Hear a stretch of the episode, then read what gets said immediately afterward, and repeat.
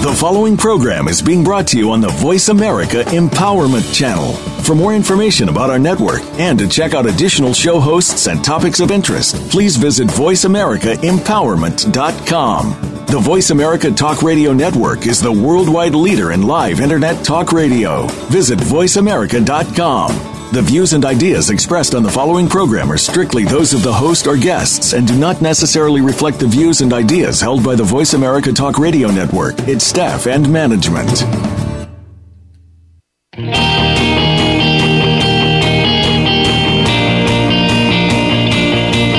It's time to transform your life. Welcome to Direct Connect Empowerment with your host, Fi Mazanke. Our program will explore the concepts and ideas behind Direct Connect coaching by introducing guests who are using or are aligned with this program and have used the ideas to transform their lives. It is our sincere hope that you can use this inspiration to do the same. Now, here is Fi Mazanke.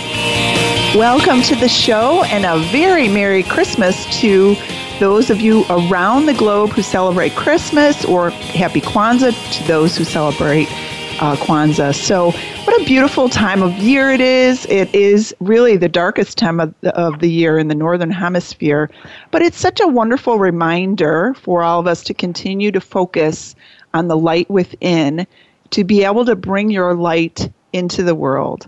And I make it a point when I see the twinkling lights that are so prevalent at this time of year to bring that light of my own thoughts to my world so that that light can be reflected to others. So I want to encourage all of you listening to do the same and kind of practice that as your Christmas gift to the world.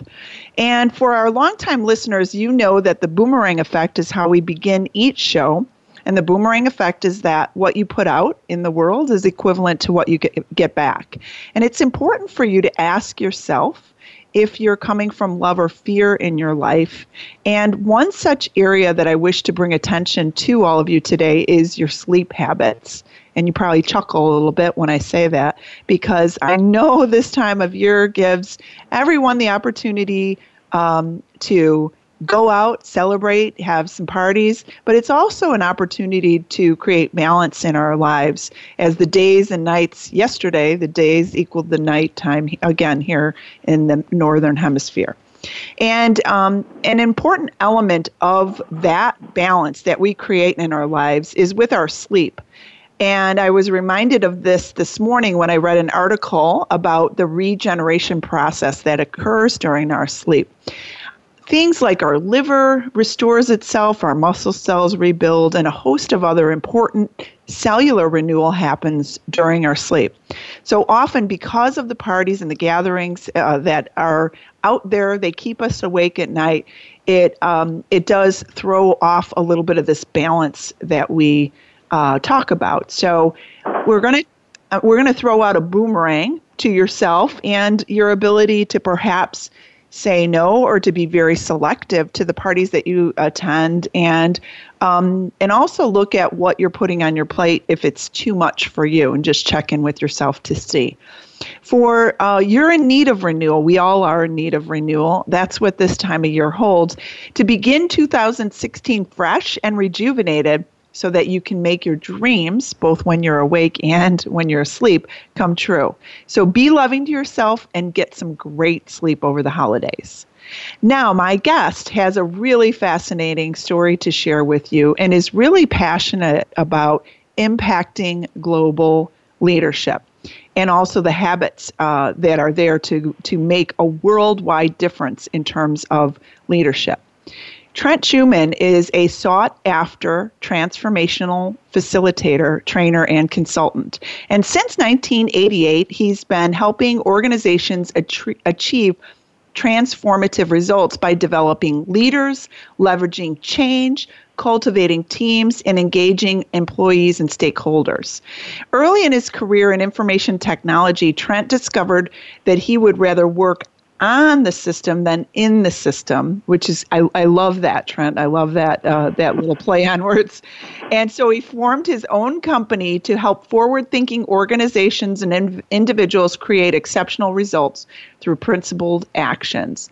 And since then, he's had the honor to help hundreds of leading organizations, brilliant leaders, and dedicated stakeholders around the world. These range from Fortune 50 companies that define the global business environment to small non governmental organizations that are doing their part to change the world. And Trent is an avid traveler. He's got some really amazing stories about his travels. He's a photographer, an adventurer, and quite the motorcyclist and motorcycle enthusiast. So he really enjoys immersing himself in the diverse cultures of the world. And what a wonderful topic to speak about at this time of year where you know, we really focus on bringing peace to the world and bringing change to the world so that we can make an impact uh, on the leadership of this world and also to bring those elements and qualities not you know not just to our own communities but worldwide. So thank you so much for being with us today trent. We really appreciate that you're you're joining us today. Well i'm honored to be part of it. Thank you. Thank you. Now Trent, you've been in the business of impactful leadership for quite some time now. So, can you please share your mission, your passions, and your vision? Because I think this is all really fascinating for our listeners to learn about and to grow from uh, surrounding your approach to leadership. Wow, my mission and my passion and my vision, right? I should know this because that's what I help organizations also figure out for themselves, right? yes, you do. You and you so, do a great job so, uh, at it. My my vision is is for a for a world where where uh, organizations really do do good by doing well, and um, and so when they're when they're out there in their businesses, you know, producing their products and making their money, that they they have a positive impact on the world in in every aspect. Um, and my my mission is is to help organizations become healthy that way, to you know become wonderful workplaces, to be doing good things for their investors, their stakeholders, and their clients and their employees all at the same time. Um, and uh, you know, my my passion comes from um, I guess it comes from the, the, the place where I was when I was working for a large organization and was just another uh, a cog in the system, so to speak, and how how miserable I felt in that position, and then realizing that there's so many people out there um, for whom that's also the same experience, and how terrible it is to be living your life when you're you know when you're at work eight hours a day and and in misery at that during those eight hours. It sure. uh, you know there's there's a there's a lot of people that feel that way and and and don't see an alternative and and uh, you know as much as I can do to help organizations become beautiful places to work and and you know places where people go and they're they're happy to be there and feel like they're contributing something really significant that uh, that's my passion yeah yeah.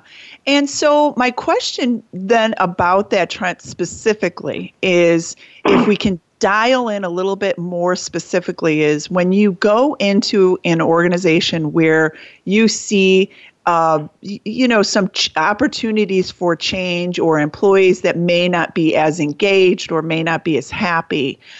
Can you speak to how, on a large scale, uh, you work with the organization to really make changes, and then also how that I, I would imagine the relationship building between the leaders of the organization filters down to the people within the organization. Yeah, that there's actually there's there's two ways that happens, and and and most you know most people say you have to go from the top down, and I think that's also the the most effective way, but I've also seen it happen where uh, a really well functioning inspirational team within an organization can create the the example for other teams to follow to start creating a movement from the bottom up. Um, but that but that's pretty rare. It takes a pretty special leader in in that little bubble to do that. Uh, but in general, it works best from the top down. And I think what's really important is, is for leaders to truly become authentically themselves. Um, many people get into the leadership position following what they believe is the model of a good leader. So, you know, something that looks like something out of Mad Men, or if you go on to a, a stock photography site and you, you type in CEO, you, you get the similar looking, you know, 50 some year old white male with graying hair at the temples that looks like, you know, he should be leading troops into battle or something like that. And, and, and so people try to hew to that image and, and forget who they really are. And they become inauthentic. And I think the main, one of the main things I've seen is for leaders to become more authentically themselves and, and more human. And that is what really starts turning a, a culture around. Um, you know, there's there's all sorts of um, processes and techniques and so on, but to my way of thinking, those are the second step. First, you have to change the, the hearts and the minds of the folks that are actually in the leadership position and, and have them become more authentic in, in their roles.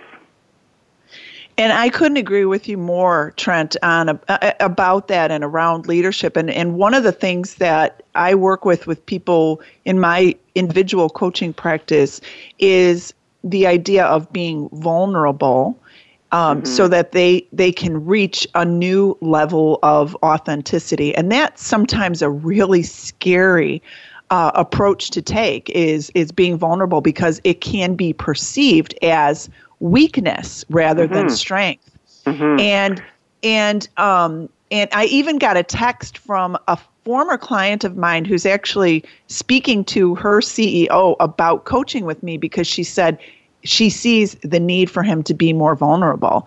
And mm-hmm. so when you when you uh, when you work with organizations and leaders in the organizations to become more authentic in their leadership role. How do you bridge the gap with that kind of vulnerability um, anticipation that they may have?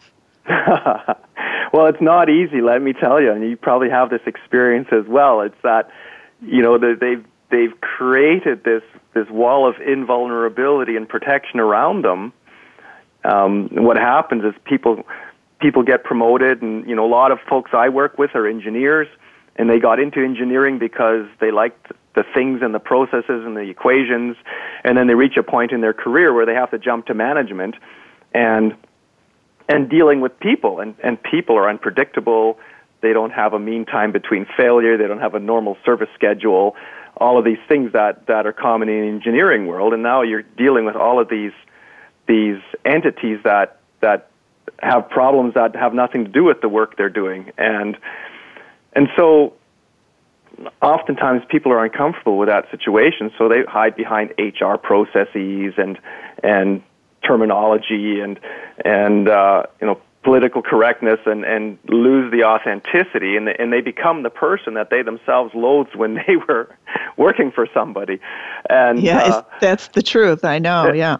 Yeah, and so and so because they they feel that they're not skilled or qualified to to deal with all of those crazy human things that come up when you're a manager, they they build themselves a a wall of processes and procedures and and they they retreat into an inauthentic place where now they become the kind of the caricature of a manager and you know the like the like Dilbert's boss, right?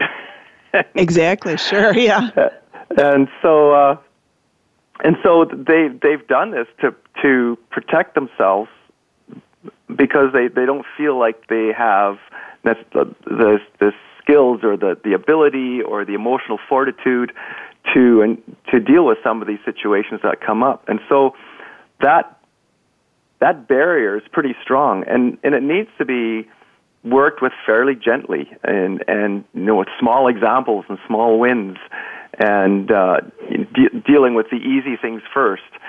Um, it's it's just uh, you know that vulnerability. It's different for every person. I was uh, just had a coaching call with a client uh, recently where you know we spent uh, an hour and three quarters on the coaching call, and then suddenly we hit the we hit the nerve that was the the crux of the issue, and and all the emotions started pouring out, and and uh, you know, it was the every everything we said before that was really just window dressing to get to that point, and and once they realized that this was the, the, the true issue, they were able to deal with it. And and it's the same when you're when you're working with a manager that's dealing with employees. They they also need to get to that point of authenticity where they're dealing with the real issues and not dealing with HR terminology and sort of window dressing around it.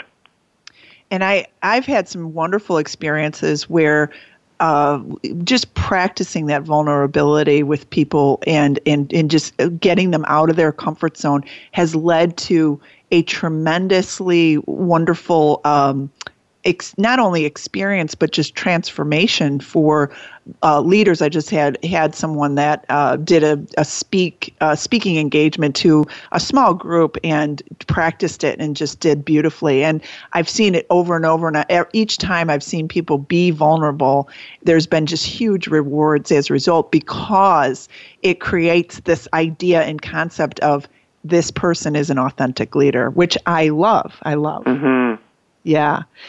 And you um, mentioned but, about the you know the international work that I've been involved with, and, and yes, we this this uh, authenticity I think might be a bit of a you know a Western or North American luxury in some ways when you when you deal with uh, more hierarchical cultures and and cultures with a larger power distance. If you look at sort of Hofstede's um, uh, theory on power distance in different cultures, cultures with a long, uh, uh, uh, a longer power distance between the lower and the higher echelons in the organization, let's say like Southeast Asia, the if you if you show vulnerability in in the sense that we think of vulnerability, your your employees stand a good chance of actually losing confidence in you because they they want someone as a leader that's more like the the great helmsman, you know, like Mao was in the, in the communist Chinese days, the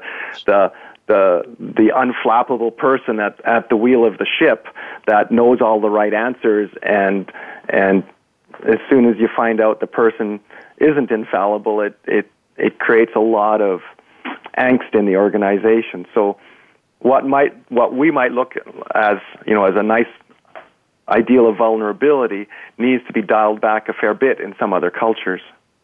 And that's what I really enjoy about your knowledge and your experience, Trent, is that you've got this incredible, incredible um, global uh, experience where you've been out into um, a, a, number of countries and you've been able to kind of tap into ex, you know what real what leadership and what true leadership means um, with these in different societies because of, mm-hmm. of, course you have to adjust and adapt and um, that's something that I, I know you're really good at because of your global travel um, that you've you've had and so you uh, you know you've had some really wonderful global travel experiences both for the purpose of um, for the purpose of work, but also for uh, pleasure purposes too. And what I want to do is we're we're going to take a quick break, but when we get back, I want to talk about some of those wonderful global experiences that you've had and what you've gained you know about the the impact on global leadership and what it really means to you. And, and so I'm going to tap your brain a little bit when we get back. So stay tuned because we're going to be talking about that. So we'll be right back. Thanks for listening.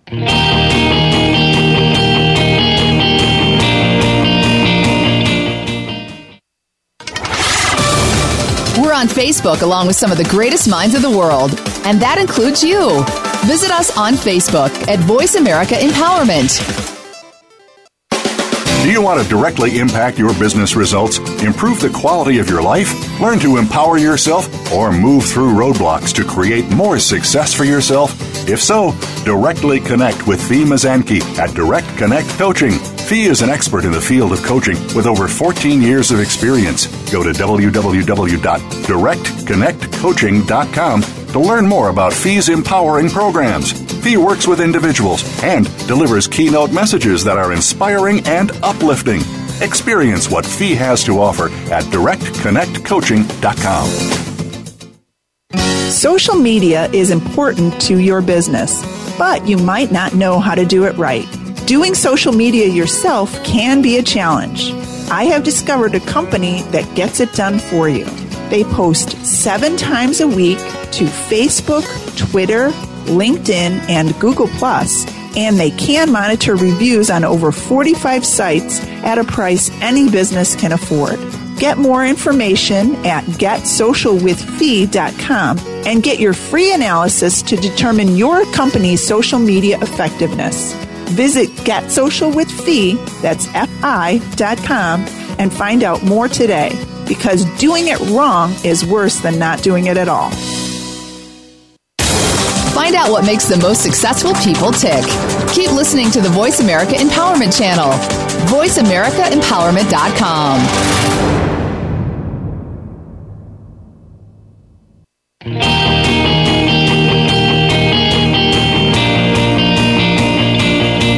You are tuned in to Direct Connect Empowerment. To reach Fi Mazanke or her guest on the program today, please call 1 346 9141. That's 1 346 9141.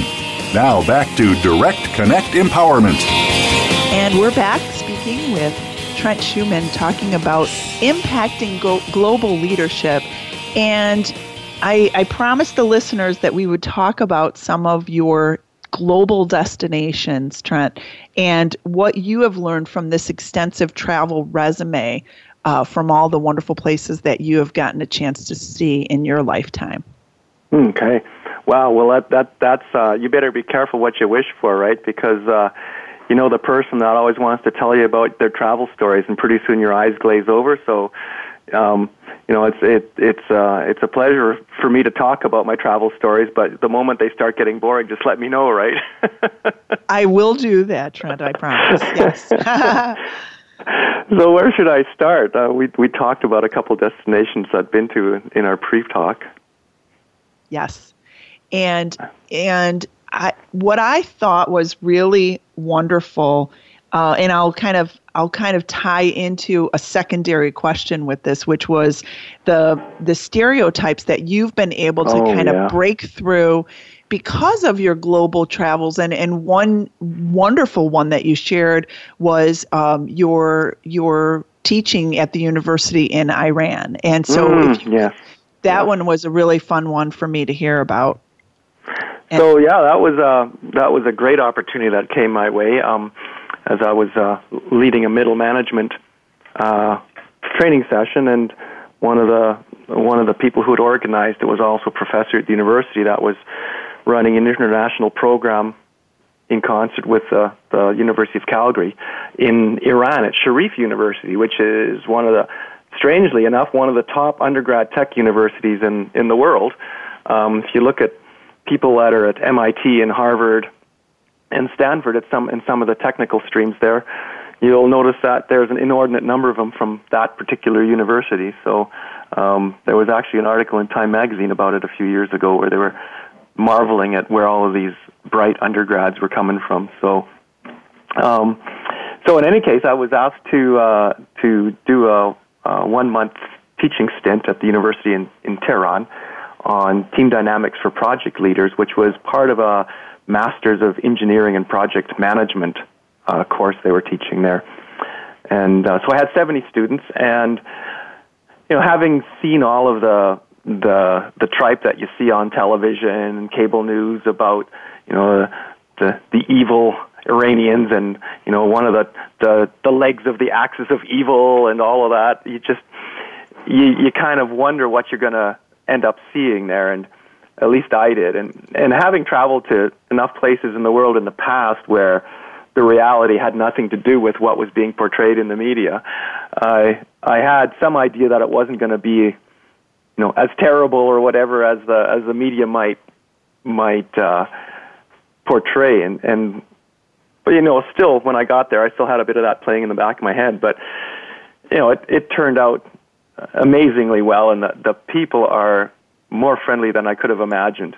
And what I also found amazing was that in this master's level engineering program, it was more than one third women, which uh, which when you think about all of the normal stuff you'd hear about Iran, you would never suspect that. And I would, uh, you know, I, I think you'd be hard pressed to find a master's level engineering program in North America that's one third women. And so that sure. was that was one of the first aha moments. Going, oh, hmm, things aren't quite as the media portrays it. Uh, you know, you, you you always see all these images on the media, and there's there's this image in my mind. You know, in one way, knowing that this is a well-developed country, and another way, seeing all these images of mud huts in the desert, and you know, people with flapping blankets as doorways, stuff like that. And when you get to Tehran, the airport is magnificent. Um, the city is, I believe, it's 13 million or 14 million people. It's a beautiful city It's built on the side of a mountain. Um, there's an amazing subway system. One of the stations stops within a couple hundred yards of the bottom of a ski lift, so you can actually go skiing from from the city, and, and it's absolutely beautiful. There's there's a huge volcano nearby with glaciers on top, um, and uh, the people are outstandingly friendly, um, and uh, the, the hospitality is amazing. Never felt in danger for a moment, um, and uh, it, you know, completely different from from what you would expect. Uh, most people have satellite dishes on the roofs where they they listen to Western broadcasts. Um, most of um, Iran's most popular television shows are actually produced in Orange County. Um, there's a whole uh, huge Persian community in in Orange County, and they produce. Uh, there, there's uh, production studios there for Iranian soap operas. You know, Persian. Uh, you know, Persian is the language, or or, or Farsi. They the Persian culture there, and. Uh, and a lot of the a lot of that stuff comes from there. So they all watch that in Iran. They get they get BBC World, they get CNN, they get all of these uh, Western channels. They're they're probably more well versed and more, have a more balanced perspective of world affairs than than most of us in North America do. Um, you know, they're they're they're a small country that's you know, uh, I guess not small geographically, but from a power perspective, they're not a big country, so they they need to be aware of what's happening in the world. Whereas we in North America are, you know, we're we're in a big homogeneous landmass where we don't have to worry about too much about what's going around around us. So we can be we can have the luxury of being pretty in, inward looking. So, yeah, quite quite amazing that way. In it's so fascinating, Trent, to know and understand that what you experienced over there, and you were over there for a month teaching uh, in this class, mm-hmm. and what what you experience there is so that it's completely the opposite of what is portrayed. And so, as a result of that, if we are speaking to people out there who are looking to make a difference, looking to make an impact in changing the stereotypical mindset uh, that, that exists in the world about some of these countries what what do you suggest i mean this that was just very eye opening to me when I first heard you speak about your experience over there and how beautiful uh, the country was, because I have never been there, obviously. So, um, and and what do you suggest that we do and share with people so that they know that the typical media portrayal that they are seeing is not really the truth? Wow, that's a tough one because I mean, uh, the the media is very, very adept at at providing stuff which keeps people glued to the screen. And sure. And if you can convince people of a certain point of view, then you've got them hooked. And if you keep if you keep providing material which continually enhances that point of view, they become even more and more your fans. It's like it's like uh, becoming part of a cult in some ways, where you once you once you buy into the original premise, everything else makes sense, and you don't question it after that. And even information that contradicts it uh, somehow gets ignored um, because sure. it doesn't fit the model. So, and, and and Facebook's a culprit with this too of social medias because we can we can find ourselves in an echo chamber, you know, whether we're left wing or right wing, pro this, anti that, whatever whatever our political or values based viewpoints are, we can find an echo chamber wherever we want to now that, that completely supports that. And we lose sight that we might be in a tiny minority of the world that thinks that way, but in our mind, we everybody thinks that way because everyone who, who we surround ourselves with has that same viewpoint. So, yeah, I'm, I'm not sure. I think the, the, the biggest the biggest way to change is travel, and uh, and get out there and truly connect with people. Um, you know, once if if that's not an option for you, find the communities in your own region. I mean, thankfully in North America, we're lucky enough to have um, communities uh, of immigrants uh, from all over the world that are living amongst us. And take a moment, spend some time at a mosque or a Sikh temple or a, or a, a Buddhist congregation or you know go go hang out with with the Caribbeans when they're having a carnival celebration or whatever it happens to be expose yourself to that and and destroy that sense of otherness that we sometimes develop when something unfamiliar is within our midst uh, it's it's it's incredible how we truly do share a common humanity. It, it, it, really is. And it does, it brings the world together and, and it makes the world a much smaller place based on what you have seen and witnessed in the world.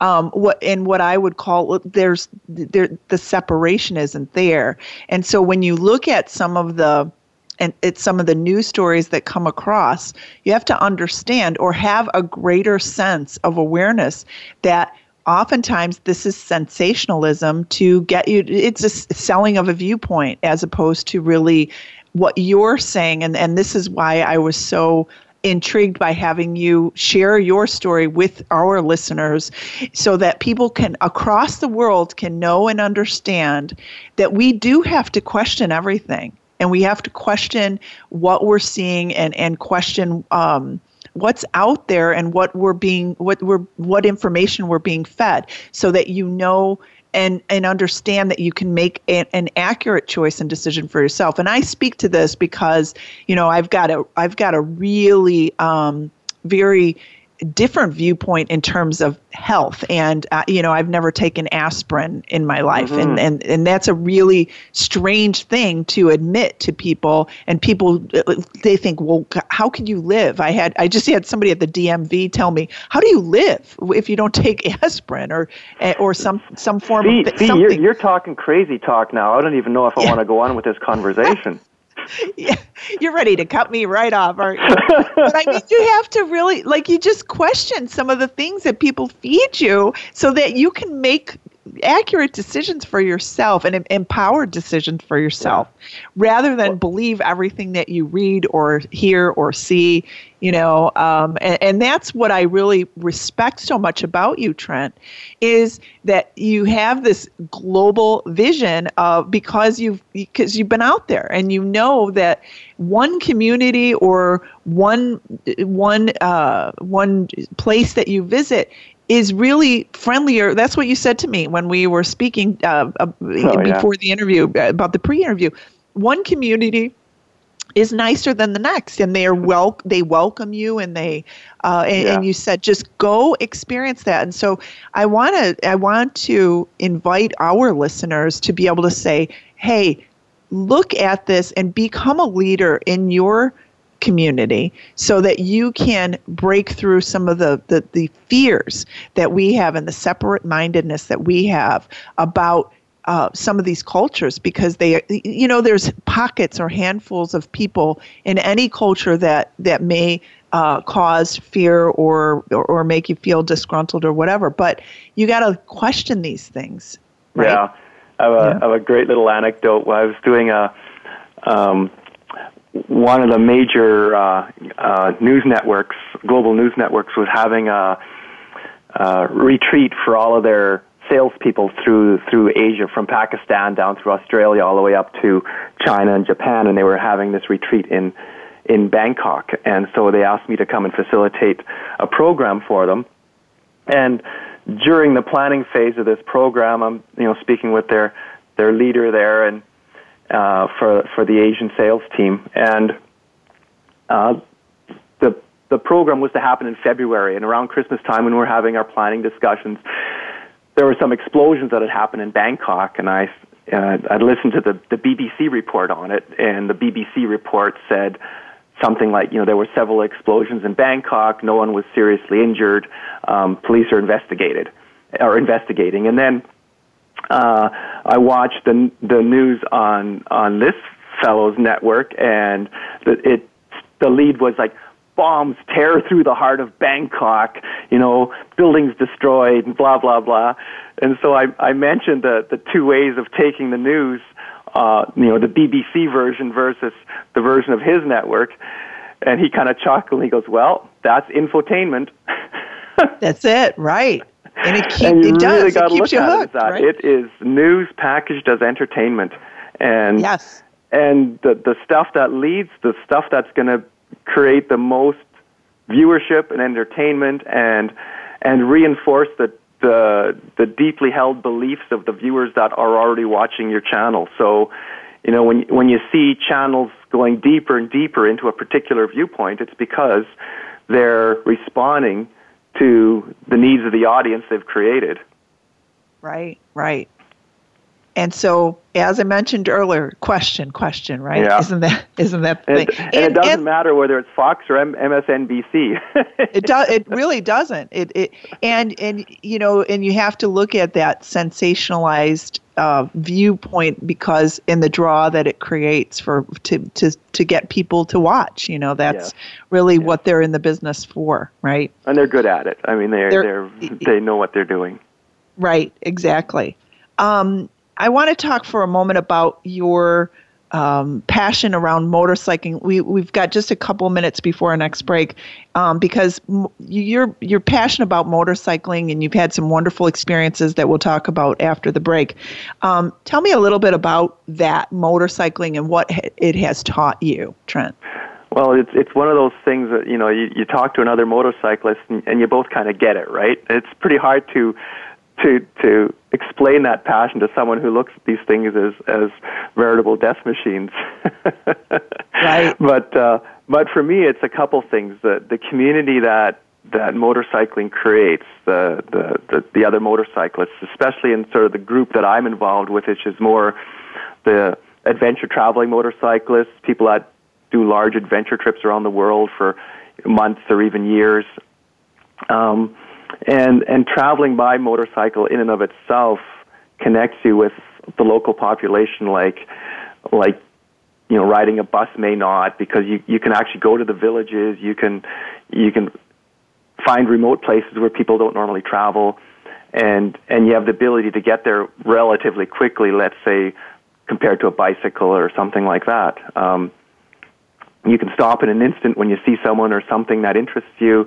You don't have to find a parking spot like you might with a car. So there's lots of lots of great advantages to it, and um, yeah, we can talk a little bit more about some of those experiences after the break.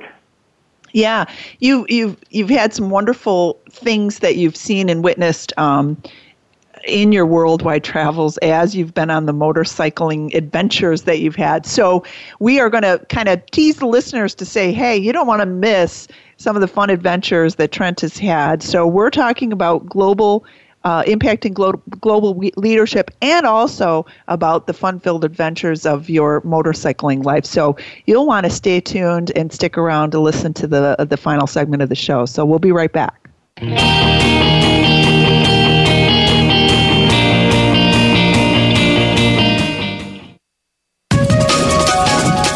Live up to your fullest potential. This is the Voice America Empowerment Channel.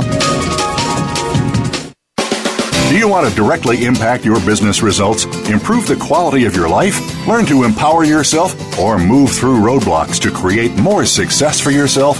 If so, directly connect with Fi Mazanke at Direct Connect Coaching. Fee is an expert in the field of coaching with over 14 years of experience. Go to www.directconnectcoaching.com to learn more about Fi's empowering programs.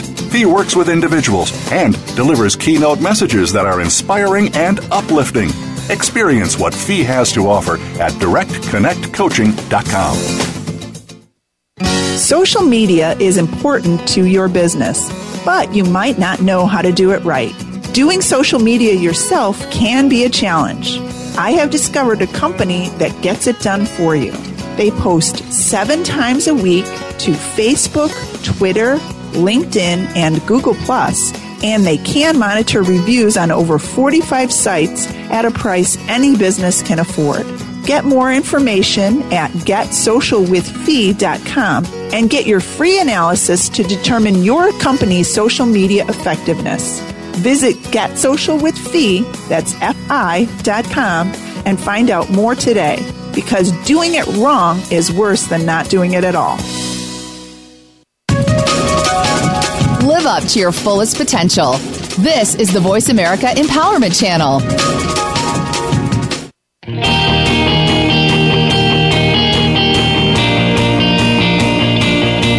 You are tuned in to Direct Connect Empowerment. To reach Fi Mazanke or her guest on the program today, please call 1 888 346 9141. That's 1 888 346 9141. Now back to Direct Connect Empowerment. And we're talking with Trent Schuman today. We're talking about motorcycles and global leadership and, and during the break, Santa German Santa Claus and all kinds of fun stuff. So um, so Trent, let's talk a little bit about the adventures that you've had as a motorcyclist, and again, some of the things that you've learned from your uh, your travels and your fun-filled adventures uh, on the motorcycles, and where you've been. Well, I, I guess I, I, I had a passion for motorcycling as a teenager, and then I went to college and ended up doing mostly self-propelled stuff, hiking and mountain biking, canoeing, skiing, that type of thing for many years. And then I was in Thailand and had the opportunity in a, a city in the north part of Thailand called Chiang Mai to rent a, a motorcycle for a few days and hooked up with a couple other folks that had rented motorcycles. They're dirt bikes, and we ended up cruising around all these little back trails in the mountains of northern Thailand, finding all these villages in the hills and so on. And that really uh, rekindled my passion for exploring by by motorcycle and and uh, opened my eyes to how it was not just the fun of the riding, but how, the places it can take you and the, the people it can put you into contact with. And so, and we we got into some some remote villages in the hills where um, trekking companies would bring tourists up for you know a two or three day trek to get there, but we came up the back way that the locals usually use to get back and forth, and and uh, and and hung out with them without necessarily needing to be part of a trek. So that was quite interesting. And then seeing how the locals would put on the show for the trekkers, and then then come back to the other part of the village where we were hanging out with them, and you know take off their tribal garments and stuff, and and sit down and play video games on their iPads or something. Is that right? So That's funny. Yeah. It was it was quite quite sort of a backstage pass, I guess you could call it, and that you know motorcycle can provide you that. Um, and uh, and so that uh, that led to a, a trip one time where uh, I went to uh, uh, Colombia, and uh, a girlfriend of mine from Canada that was actually from Colombia invited me down to uh, after Christmas and was going to spend only a couple of weeks there. Um, and and in the end, we decided to buy a motorcycle, and I ended up extending my ticket twice, and I was there for two months, and we spent uh, two months on a little cheap 200cc Chinese motorcycle riding around the the back roads in Colombia and um, visiting some indigenous folks way up in the mountains, um, and uh, the again the surprising thing about Colombia is that you hear all of this uh, you know tripe on the on on the media about how bad it is and how dangerous it is. And you know you watch Harrison Ford in Clear and Present Danger where you get off the plane and you have to have a machine gun cover to protect you from the snipers or whatever. Uh absolutely not the case at all. I mean Colombia is you know, millions of people live there and and live perfectly happy lives and and aren't getting shot in the streets. Um and it's it you know it had a bad time in the 90s and early 2000s, and, and it's it's recovering from that enormously. It's it's uh, it, the economy's good. Um, you know the roads are good. The the cities are modern. Again, Bogota is over 12 million people. It's a very modern city with an amazing transit system. You know, they they close down many of the main thoroughfares on Sundays and just open them to bicycles.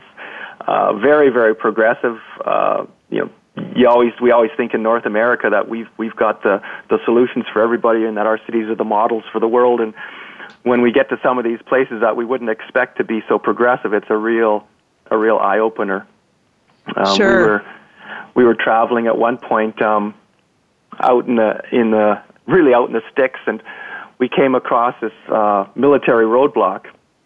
And we were actually getting into an area where the the the rebels were still somewhat in control, and the army couldn't guarantee the safety, so they had us uh, turn around and go a different way.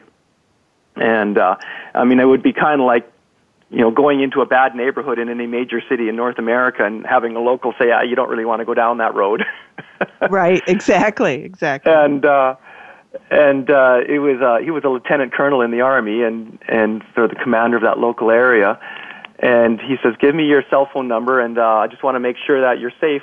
I'll call you this evening." So we took the other route. And we got to this other town and found a hotel, and then sure enough, that evening the phone rings, and it's this lieutenant colonel calling us up, making sure we're okay. And for the next two nights in a row, he called us up, and I thought, "Oh my goodness, that is amazing! Just the the the care and attention that people provide you." That's it great really customer like, service. Like we were being you know, very well cared for. Yeah, you definitely were. And again, I think uh, it, just breaking down some of the stereotypes, uh, you know, from your travels east and your travels south and, you know, your travels all around the world, just breaking those down. And, and what you're suggesting is, hey, get out there, see the world so you can know really the, the, the wonderful um, war- the richness and the warmth of the relationships that mm-hmm. you can mm-hmm. develop with these people around the world. So that I guess that's an underlying message here that uh, in terms of impacting global leadership is to you know, don't believe everything that you hear and go experience it for yourself if you can, or experience if you can't do it, you know, on a global scale, experience it locally and um, and and meet people so that you can break down some of those stereotypes that are out there in the world. Yeah, and, and I guess the, the the the trick is to do it from a point viewpoint of vulnerability. So, the more you ensconce yourself in in the trappings of Western culture and protection. Like if you go on a, a packaged bus tour, for instance, you can easily get through the whole trip without really connecting with the locals. The more chance you have to truly put yourself at the mercy of the locals, the more you will truly get connected. Um, I mean, I've I've seen expats that have lived in foreign countries for five years and still haven't connected. They they live in their expat compounds. They shop at the same places. They belong to the same clubs, and and you know, God forbid they should actually come in contact with with some of the local culture. And it's it's really sad because it's a I think people maybe do that out of a bit of a sense of trepidation or fear of for themselves. Um, whereas if you just accept that they're people just like you, they may eat different or or speak a different language or eat or, or dress differently, that, that doesn't mean that there's anything intimidating about them at all. They're, they're, they're just as happy to share their lives with you um, as you might be with them if they come to your country. Sure. Of course, open door kind of a policy. Mm-hmm. And that's what you that's what you have experienced in your travels throughout the world, which which I really truly uh, enjoy hearing those stories. Uh, I want to switch gears and and because you've got a great story about a president where the, the the employees would have done anything for him. And what can you tell us about his leadership and his leadership style, which is really atypical, and the loyalty that he earned from those he worked with? I think people out there who are leaders that maybe are not those um, charismatic you know leaders uh, they can they can have an impact too and really make a difference. So can you share that story real quick?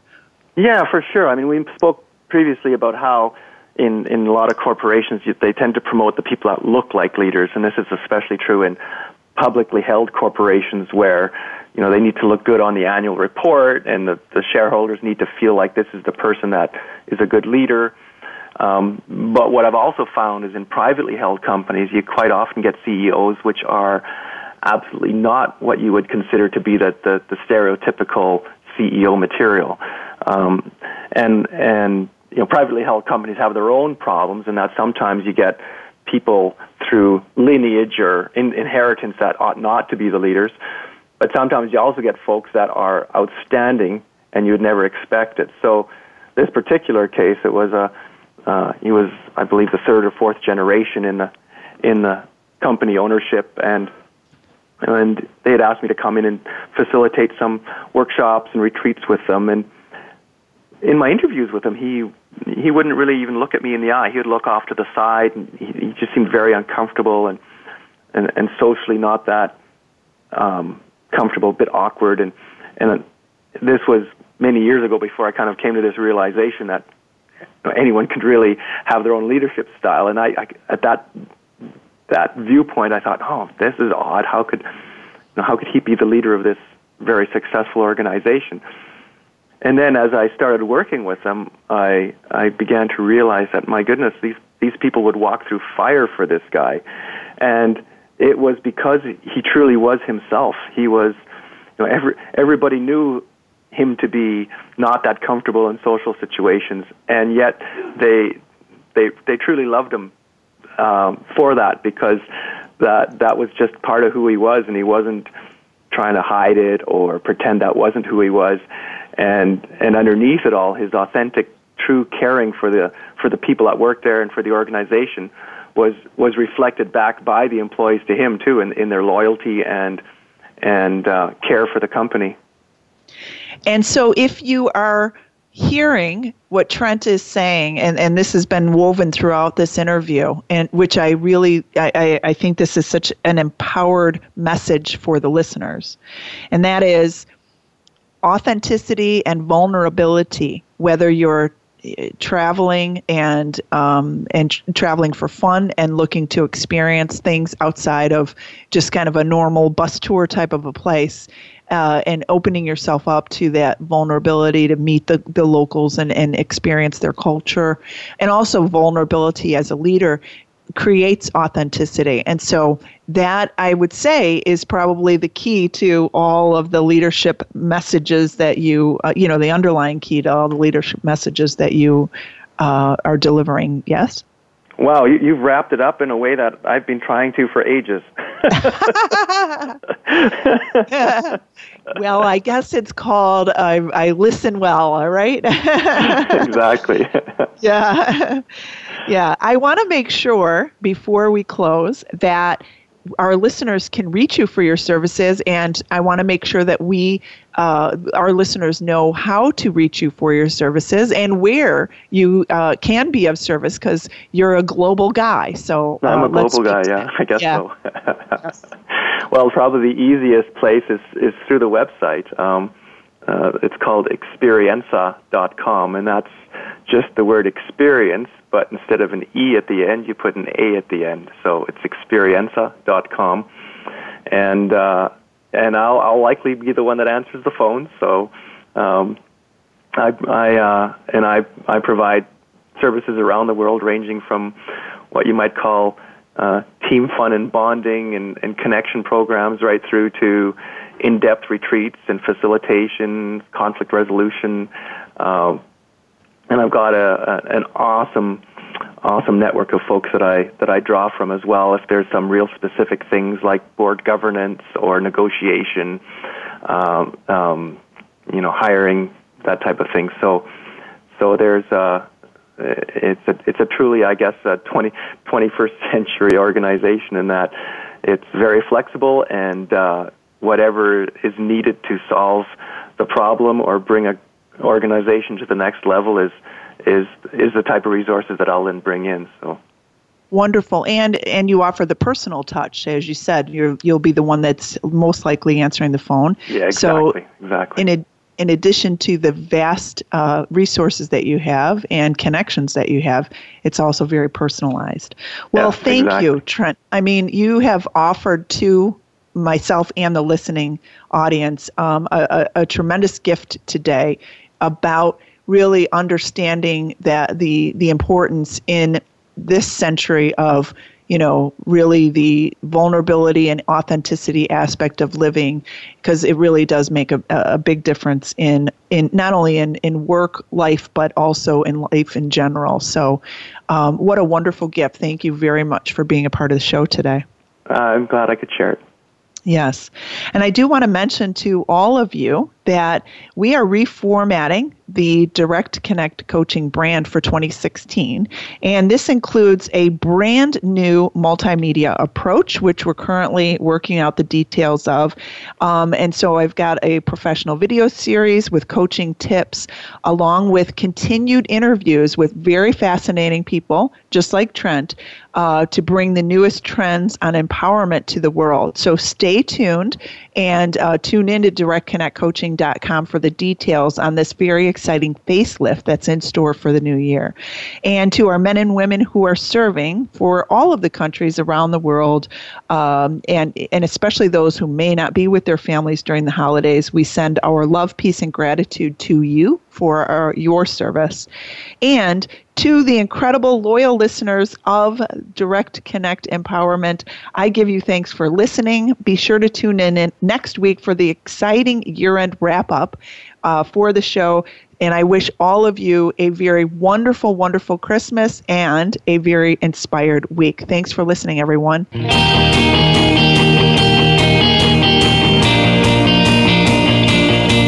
Thank you again for joining us this week on Direct Connect Empowerment. Fi Mazanke will be back with another guest next Tuesday at 11 a.m. Pacific Time, 2 p.m. Eastern Time on the Voice America Empowerment Channel. We'll see you then.